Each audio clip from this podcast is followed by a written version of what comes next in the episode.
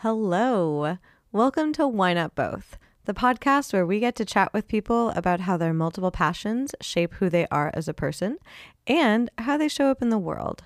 For our best of episodes, we are choosing clips from some of our favorite interviews with our wonderful guests over the last few years and sharing them with you as, you know, like a little teaser, a little appetizer, if you will. If you like these clips, you can head over to the full interviews with our guests, which are linked in the show notes, and listen to our interviews. You can also hang out with us on social media. We are on most major platforms as WNB the podcast.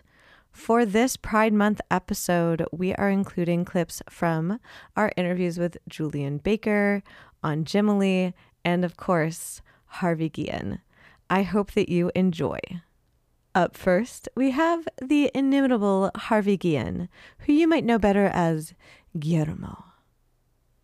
And yeah, I feel like because of this, maybe it has to be a combination of things. Maybe with the success of Shadows and uh, people knowing your name now a little bit more than they might have a couple of seasons ago, and uh-huh, uh-huh. more of um, you know possibility, and those doors are open and by all means like the work has been put so if those doors open i'm ready to you know kick them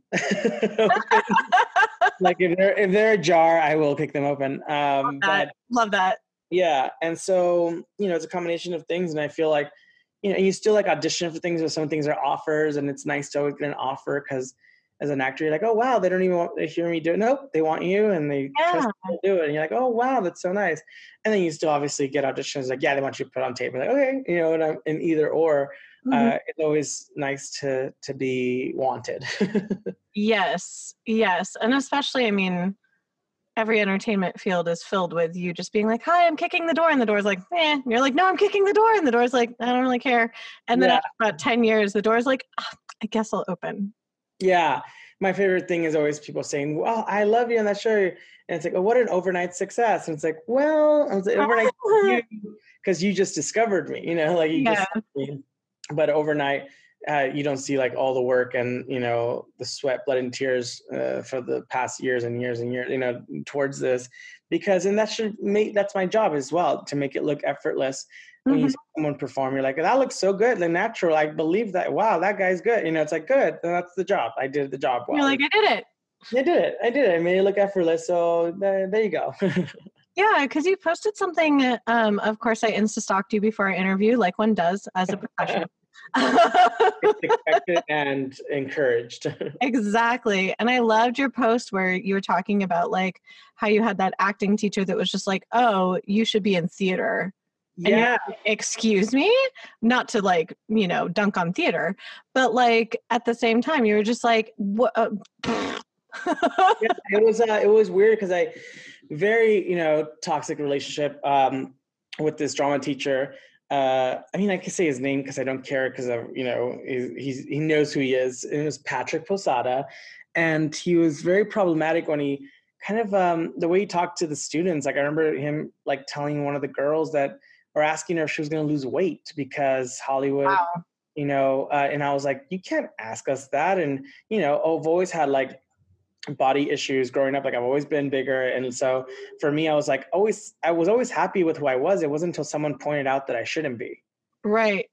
You know, and it was like, I've always been, look, growing up, I was always happy. I mean, I came from a very poor family, uh, immigrant family, like low income. I, I was happy and I wasn't, I I was only not happy when someone told me that I shouldn't be because I didn't have you know those gifts or I didn't have that bicycle or I didn't have that body or I didn't have that eye color or that haircut. Like it was, I didn't know that I wasn't supposed to be happy until someone was dictating what I should be feeling. And then once yes. I realized, it was like, my feelings are not for you to maneuver and conduct and steer, then the sooner you learn that, the sooner you're like in your own skin and make peace with that and hold your space, you know?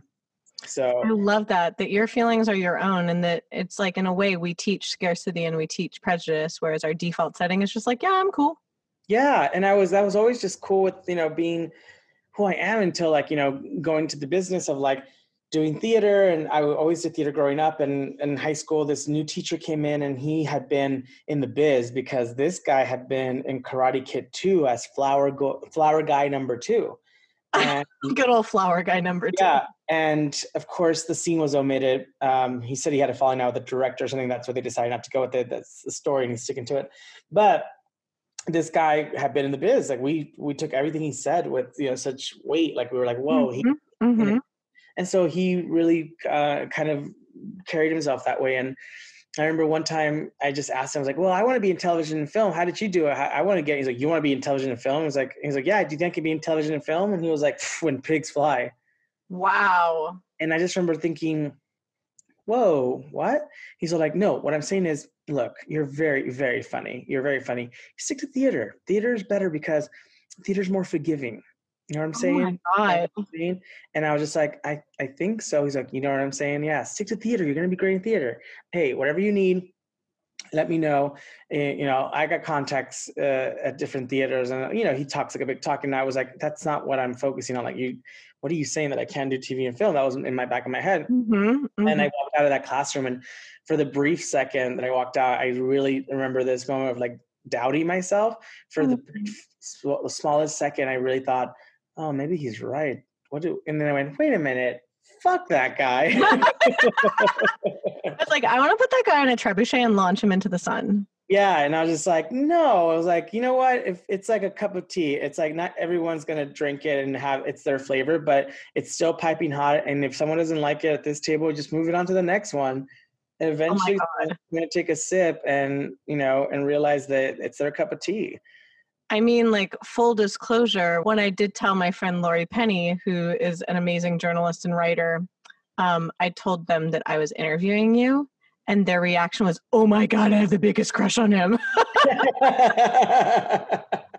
well, there you go. I mean, like, yes. single and ready to mingle. That's exactly. That's I was just working like, way, I think, for everyone right Right? They were like, Oh my God. It was just crazy the way that he spoke to people. And and eventually um, you know i i remember thinking about this not so long ago when i posted that on instagram where i did a photo shoot with this amazing friend and uh, photographer ali vizi mm-hmm. um, who's amazing and and she said i want to do something different something weird i was like i know exactly what i want to do i want to like basically i was in underwear you can see my legs and i'm just wearing a shirt and and i'm wearing this pig mask mm-hmm. and I'm doing like mm-hmm. these like dance like arabesque like middle of air with all my years of like dance training like you have a great point, by the way. Oh, thank you. Well, there yeah. you go. All those years.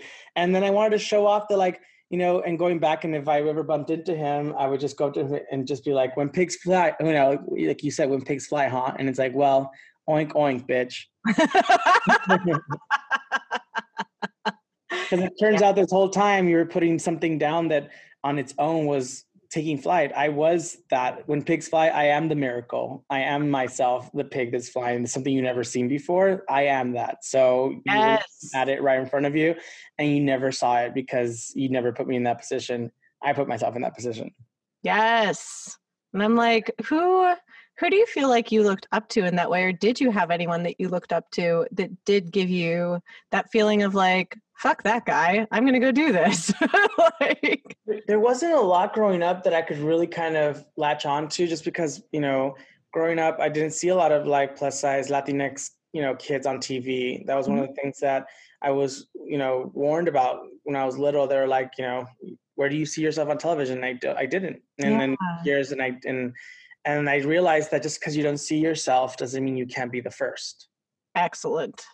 You know and so learning that was like because you know it is discouraging. I I had like I had some. I had like semi like that. I was like, oh, like John Belushi and John Candy, these big funny guys, both unfortunately tragic ending. You know, so it was yeah. like, know, I was like, ooh, I was like, is there like an expiration? Like I was like, oh, what am I?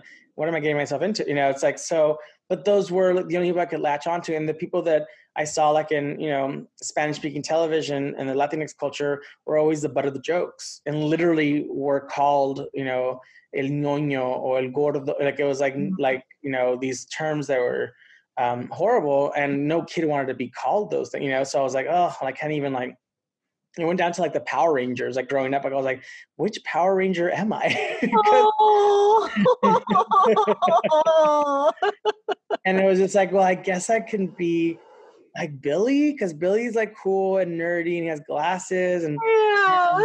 and then people are like, well, you can't be Billy. And it's like, why? Because Billy's blue eyed and blonde hair. And I was like, but I have like similar characteristics. Oh. And it was like, well, you can maybe be Jason, but not really because Jason's really cool. You're like, thanks. Thanks, guys. Thanks, guys. And and then also, mind you, this was coming from a group of like kids who were all like multi-ethnic, you know? So it was like within, the community, there was already this like idea and like of like segregation and and and racism within the group of like people Yeah. who people of color themselves. And I was like, wait, what? Why are we doing this? Like, why are we doing this? Yes. ourselves? And and it's just because, you know, I think out of fear, like that's like hate is taught or or to to fear something that's different than you. Not to say that and you know those kids were like extreme. like No, that. no, I don't think you're like, yeah. No, No, no, you're dunking on them. yeah, no, no, no. But it starts off. I noticed that it does start. You know, and even in the Latino community, there, um, there it, there's always something like a little like backhanded compliment or something that that's being taught from you know our parents and grandparents who are products of their time and their environment, which doesn't Mhm. make it right. You know, people used to smoke inside an office and drink scotch before noon. Doesn't mean it's right.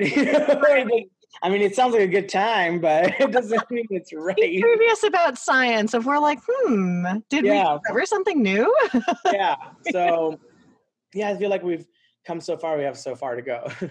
Yeah, and you were talking about it's almost like when you don't have representation, you have to almost like interpolate yourself into other characters and into other schemas that you're like, this doesn't quite but I guess it's close enough.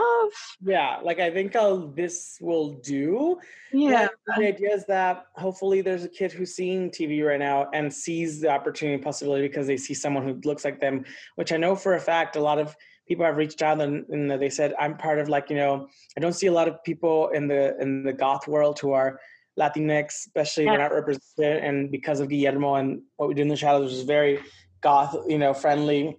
Yes. Um, they feel represented, and I've had people come to me uh, at, Comic Cons last year where they literally were in tears. They're like, "I never feel seen, especially being Latinx or being queer, being person of size, being a person of color." And when you check off all these like you know boxes as that you are saying it's okay to be these things, and yes, you are you know allowed to hold space, and this is your time, and you're allowed to have happiness, and you're entitled to to pursue a life of happiness you know then that really Yes. make a difference with anyone who's watching it doesn't matter what age it is and if it's a teenager or a kid who's looking at being an actor and sees it as something aspirational or it's an adult who halfway through life realized yeah why am i not doing what makes me happy and they switch it around then, Yes. then by all means everything's been done for a reason yes, and not to not to spoil anything, but especially Guillermo's story arc really speaks to that. Absolutely, where you you you read a book by its cover and you just make assumptions and and then realize that there's greater power in someone that you you never saw.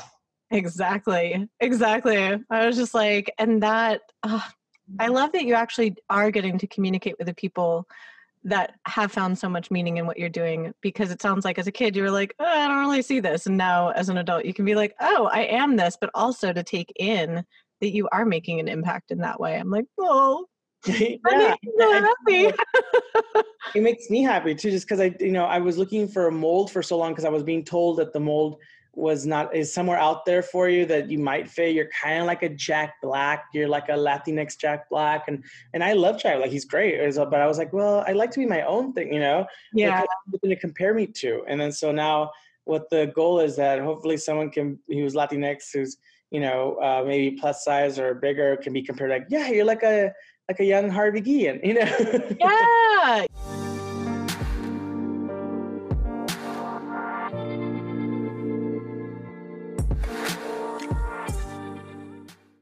Next, we have one third of the band Boy Genius, aka Julien Baker. That's hilarious. My brain is like existential tangent. That's what we're here for. That's my bio. Existential tangents. Oh my God. Yeah. When I originally started this podcast, it was like, oh, I want to talk to people who do multiple things that they're passionate about. And then the world, like, low key just inverted itself. And I'm like, I want to talk to people about literally whatever they want to talk about. That's awesome. I really enjoy conversations like that too because then it's like I don't know, it flows in a more natural way. It doesn't feel like me providing like canned answers, I guess. Yeah, because it's it's especially weird if someone comes in with like a preconception of you. Like I've had that on the other side of either being interviewed or speaking to someone where someone is already like, "Oh, well, I want to ask you about X, Y, Z," and you're like, "Well, I guess I could talk about that, but shrug." Yeah, sure. Well, and it's always interesting because it's like I do feel a responsibility to answer the questions that I get asked most often about my art thoughtfully because that is part of what my job entails. Like, yes. Not only the the making of the music, but also the ongoing commentary around it. Yeah. Um, but like, yeah, sometimes I I'm getting better at it though. I'm getting better at answering questions honestly instead of trying to find like a way to placate or like a neat, tidy way to reconcile something Right. I'm talking about. I feel like I used to get asked uncomfortable questions and I would give like greeting card answers because I confrontation makes me really uncomfortable. Oh. or not even just yeah i guess confrontation like i would never i just wouldn't be a person who disagrees with like an interviewer or even like a person i'm having a conversation with i feel like my um my cop out is always like that may be true but and then try to like i feel like i'm just such a like a toxically accommodating person so i'm working on not being that It's hard, especially if you're used to accommodating people. Like if you're used to yes anding when you say no to someone, you're like, did I do it right? yeah Well, especially that has a ton to do with like I don't know. It it does have a lot to do. I think more than I would have been credit to or recognized myself because it felt like to say that it had to do with how was I how I was socialized as a woman that I was Mhm. more accommodating that I was non-confrontational. Um I I'm sure that there's other things about like my childhood experience and my parents that make me like that. But also it does very much have to do with um being a female body in this world and like how I'm regarded by others. And I didn't want to say that uh, like I never I, I think I never wanted to acknowledge that about myself because it felt like a weakness that I would not Mm. be able to see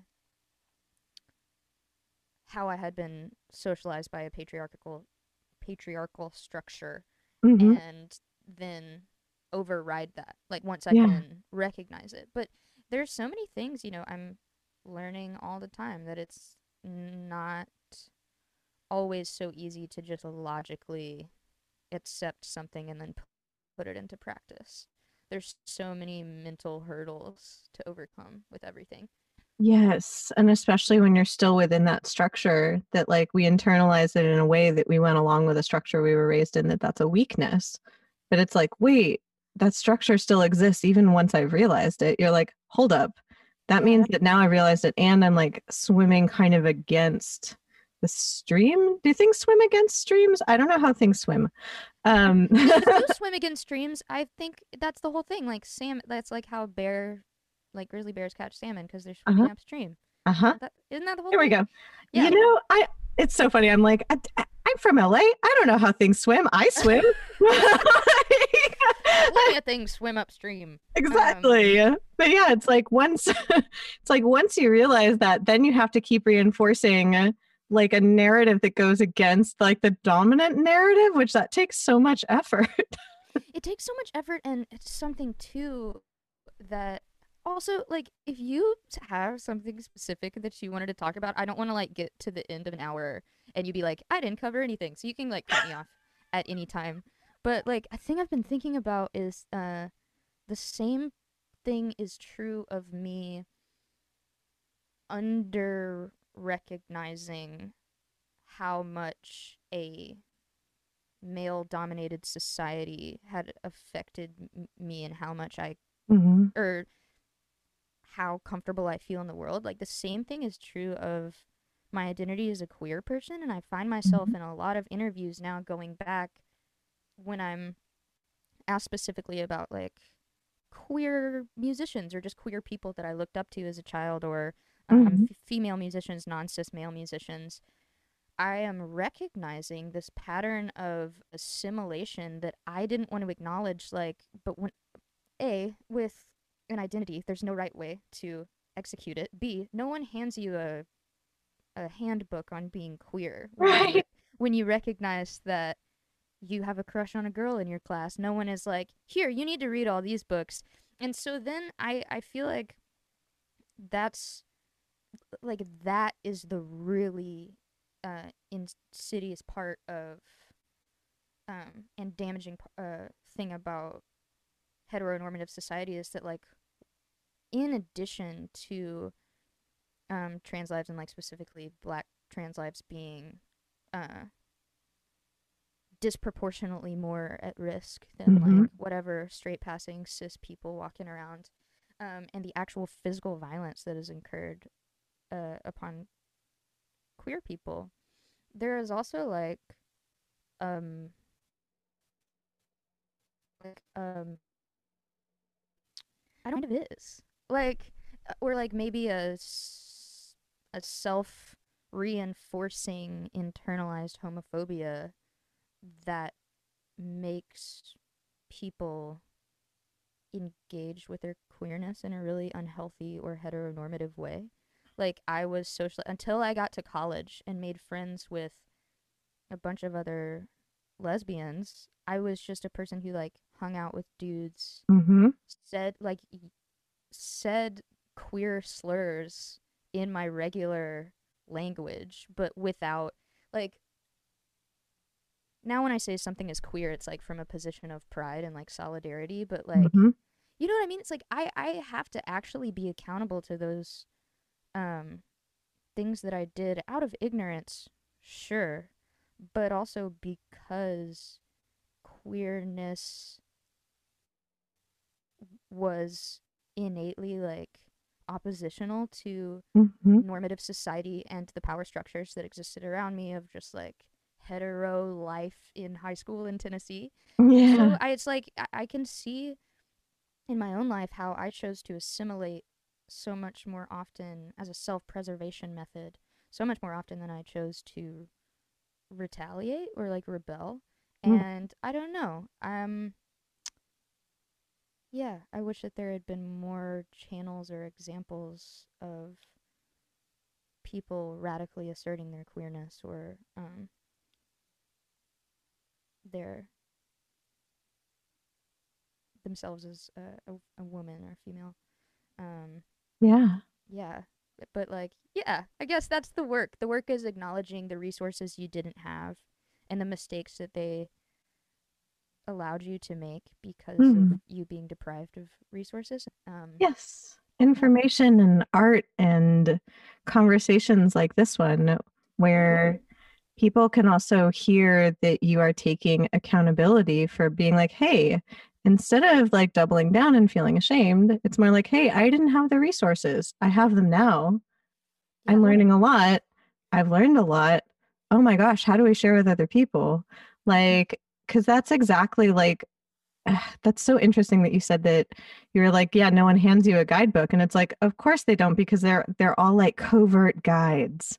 It's almost like once you figure out, like, oh wait, I'm queer. It's like you you all of a sudden look back and you're like, oh my god, all these little unrelated seeming moments in my past, they seem to oh. Yeah.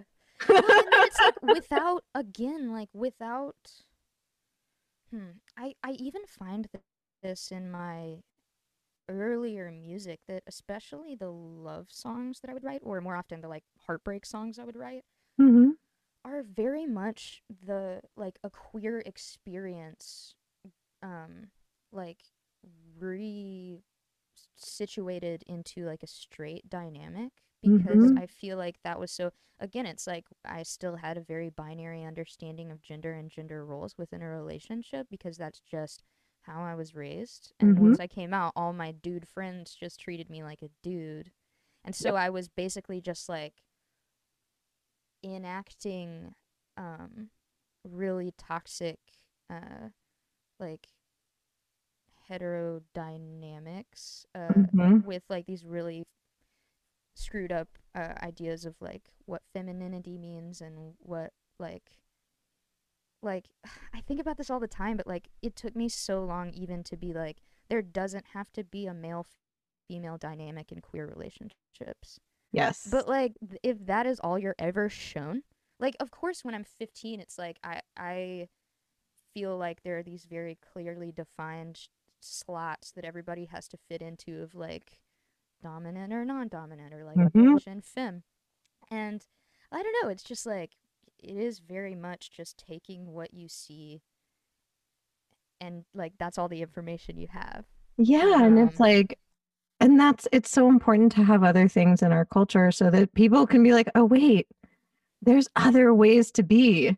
Yeah. Like- There's other ways to be. Yeah. Seriously, all I knew about relationships was like I used to watch Comedy Central. stand up. No, this is great. I used to come home from school and I would just watch like the two-hour block of the thirty-minute Comedy Central presents stand-up. oh my god, I was like, I didn't, I didn't know what else to watch. I'm just out here getting home from school, that's amazing. making some chips, watching Comedy Central, and so basically my context for adult relationships was exclusively, and also it was like male comedians being like. Aren't women annoying? Don't you hate going shopping and waiting with them and how they never can make decisions? And then women comedians or female com- comedians being like, Isn't it annoying how men are completely emotionally available and really uh, dirty and basically adult children that you have to clean up after all the time? Oh, well, I guess that is the male female dynamic. And so it's like, of course. Yeah, yeah. That's like that is what was presented to me and it makes me so happy now. Even though i try not to get like overexcited about progress in a way that di- uh, ignores or diminishes awareness of how much work there still is to do but especially when i see like my younger cousins and stuff or like younger people in my life the way that they talk about relationship dynamics and about what's healthy and unhealthy and uh, even portrays um, queerness and Yeah. um, sexual agency and the importance of consent. I'm just like, wow, this is this is actually so much different than what I was being given as a child, and that makes me happy. Yes. Um,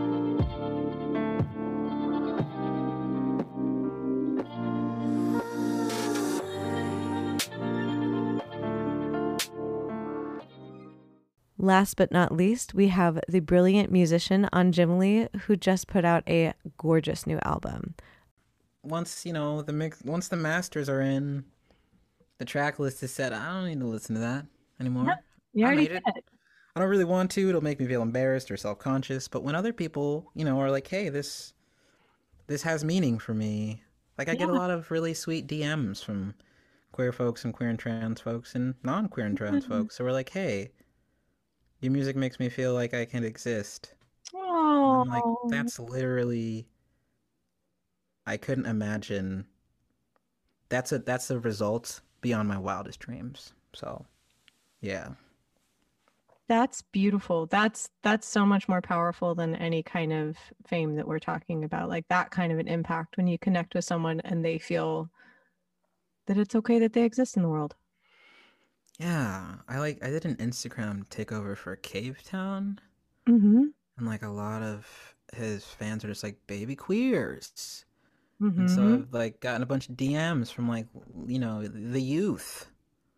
Who are just like, thanks for being trans, and I'm like, you're welcome. Go ahead, kids. Like, go ahead. Yes. Yes. Oh, yeah. Like I think of my friends that did transition when we were younger, and there really weren't people to look towards because it was like, okay, well, you can transition now, but what happens to you later? What does this look like? Not right now. Mm. and so seeing my friends that are now in the community that are like you know like in like their late 30s and early 40s and things like that where it's like having having representation to be like oh because so many people i don't know if this happened to you but so many people uh, were told that it was like a phase or that it was trendy and i was like what like i remember being so baffled by that reaction like Mhm. when my friends came out as trans that like people would be like it's a phase i'm like who would put themselves through this phase what are what on earth are you talking about Yeah, I uh so my my mom is just fully homophobic and transphobic and I don't have a relationship with my parents uh right now as a result. And like yeah, I remember her like it's just like stuff like it being a phase is just too foolish for me to like stomach. Like I just can't. It's like I don't even have the energy to roll my eyes at it, you know? It's like that just doesn't make any sense, does it, brother? no and it's like it's weird and like uh, it's it's it's it's Yeah. even if it was a phase what would that have to do with like that the the announce the announcement of that realization Like, yeah maybe for some folks it is a phase like i i don't know uh, someone is allowed to have a phase and also someone is allowed to announce something without it being characterized as a phase you know like gtfo yeah like why punish someone for exploring themselves yeah, people are scared of other people being themselves. I think. yeah I think, in the, I think in the case of my mother, I felt she's like super religious, so I mm, think she perceives my identity as like a threat to hers. oh i'm so and I'm sorry like, you know, it's eh, I, I I'm not sure that I am. It's kind of been better not to have her in my life. Well, no, it definitely has. Yeah. Um. I'd I'd just rather be who I am. yeah And it's it's funny because I like I talk about being trans in interviews and stuff, and well, I appreciate I appreciate it and I understand it. Folks are like, "Yo, you're like so strong for like being queer in public," and I'm like, first of all, thank you. Secondly, I'm not. I guess I do have a choice, but like I've lived the other choice, and it's Yeah. untenable yeah it's uh hellish yeah and i fully believe that like before i got sober my life was a living hell because i made it that way. Mhm. because i was just like in the throes of addiction. And Mhm. now as a sober person who is like happy and queer and trans and like whatever who else who knows what's going to happen later um i feel like if i had the capacity to like make my life a living hell then i have the capacity to make it heaven. Mm, and there is there's no hiding in heaven there's nothing to hide in heaven. Oh i love that. I was like i have no follow-up. I just want to sit in that. And like you know i don't want to i don't want it to be- seem like i'm like fucking enlightened or anything. Like, i have issues. I have issues and they are you know i have therapy got a sponsor in my recovery program like i have a support system to help me so that i can like just keep moving forward in this world with compassion and empathy and like some at least some a modicum of self-awareness well, and I think that it's important to recognize that no one does this alone. There's a support crew, and there's no shame in a support crew. If anything, like I encourage people to both have a support crew and be a part of someone else's support crew. Yes. It is a it is an honor and a privilege for me to be able to like show up to support my friends today just because I remember when that was something I did not have the capacity to do. Yeah. And it feels nice to be able to be like, "Yeah, bro, like I got you. Like you want a glass of water? Exactly. Figure this out, son." we're gonna mm. get there. Yeah, Yeah. Cause showing up for other people, like in a way, it's for me at least, it feels sometimes as good, if not better, than showing up for myself. Like showing up for myself is sometimes harder, frankly. Oh yeah, that's uh, that's something that took me a long time to realize. That helping other people feels great. Yes. Yes. I encourage people when when they're scared to reach out for help. I'm like, but then not only one, you you get help, but also you give someone else the opportunity to help you. And that feels really awesome when you're able to help someone and you can see that you've like been a part of affecting change. You're like, oh, oh, this is great. like yeah, therapists must love that shit when their clients grow, and they're like, yeah, yeah, can I I tell you you. can I tell you a secret? sure, My day job is that I'm a therapist. cool. Why is that a secret? I don't know. Um, because I was like, you have not met me before. Um, oh, ha, oh, ha, ha, ha, got you. Got you, got you. I thought you were gonna say something buck wild. I'm gonna be honest with you. that's hilarious. I'm Um, not sure what was about to happen. surprise! I'm a compassionate person professionally. but yeah, no, go on. yeah, I started. Uh, I started doing therapy as like an adjunct to music stuff because it's like sometimes I make money making music and sometimes I like don't. So I was like, Yeah. well, I like teaching people. I already did that. I did tutoring and stuff. So I was like, oh, well, I already know I like helping people and people just tell me stuff. So what else can I do? So yeah, started on that path. And over the course of the pandemic, I now have literally like a team of therapists, which is crazy. Like I never anticipated that I'd run like a group practice, but it's been Oh amazing. god, yeah. that's amazing. Yeah, it was kind of wild. Like I I mean, there's for lack of a better way of saying it, there's a great need for mental health care right now. Um, and so and there is only one Pam. Um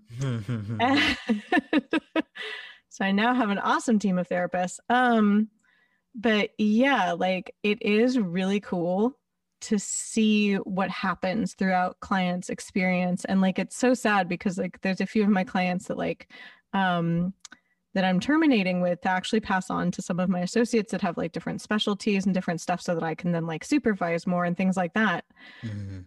but there's this feeling even as a therapist like terminating with a client even when it's like the appropriate time because you're like i am passing you on to the next person and or i am setting you free into the world where you're like well but i'm so invested in the story now. Like look at how much has changed. I want to know what happens Mhm. next. Like oh my Mhm. god we got to do so much good stuff together.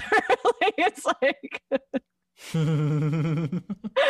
it's really exciting seeing like where someone was and where they're going. Um so like yeah i mean maybe there's some therapists that like aren't stoked on this at which point i'd question why they're in the profession. Um but like but yeah that was a really long way of saying uh Oh. yes therapists do get really excited when they can see change in their clients and when they see growth and when they know like that they're part of that and even though it's bittersweet to be like fly in my birds Oh, now I'm just feeling super tender about my therapist. oh She's really clutch, and she's been helping me like through my indie journey, Yeah. and like helping me realize that like my career, my life is shifting in Yeah. a huge way as, now that I'm like an entertainer, Yeah. and I'm beginning to ex- experience like I would say like maybe material success and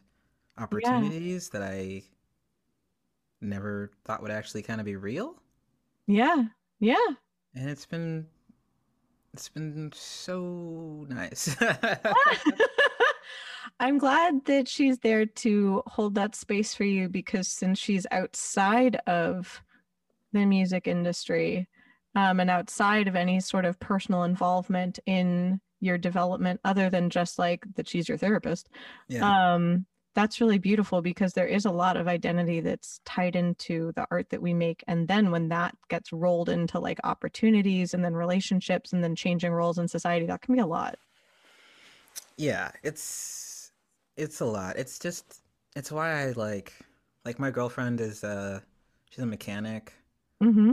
and she's like a music lover, but she's like not at all a hipster Uh huh. or an indie person in any way, and it's really so dope. Um, to just have that as a reminder that like this community, there's just it's just this, it's just one of many communities. Like when my debut came out, I was like, God, babe, like I'm waiting for this Pitchfork review. I'm so stressed out. She was like, What the fuck is that? what did you say? What did you call me? And I was like, Oh my god, you're right. This is stupid. oh my god. Yes. Ah the almighty pitchfork reviews. That's like literally sometimes i'll be working on stuff with my friends and like one of us will say to the other like so what would the review of this be like on pitchfork? And we'll make up like imaginary pitchfork reviews for like what we're actively working on. Oh my god. yeah, we're like it um, sounds like the ambiance of a late 1930s bathtub but is seen through the eyes of a prehistoric barista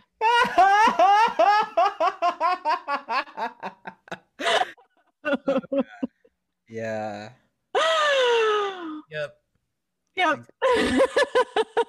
or like have you- I don't know if you've ever worked with anyone that has been reviewed on Pitchfork and then they like get angry about their reviews on Pitchfork because that's really fun. Yeah, my um yes. I yes.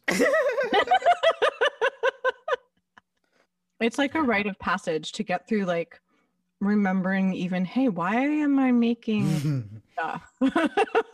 Like, the end result of this is not a Pitchfork review. yeah, it was a big like mirror pep talk moment. Like, hey buddy, what do you win this for? exactly. Why do you make art? And what's the deal? What is art your whole identity? Is it is it your whole life? And the reality is no.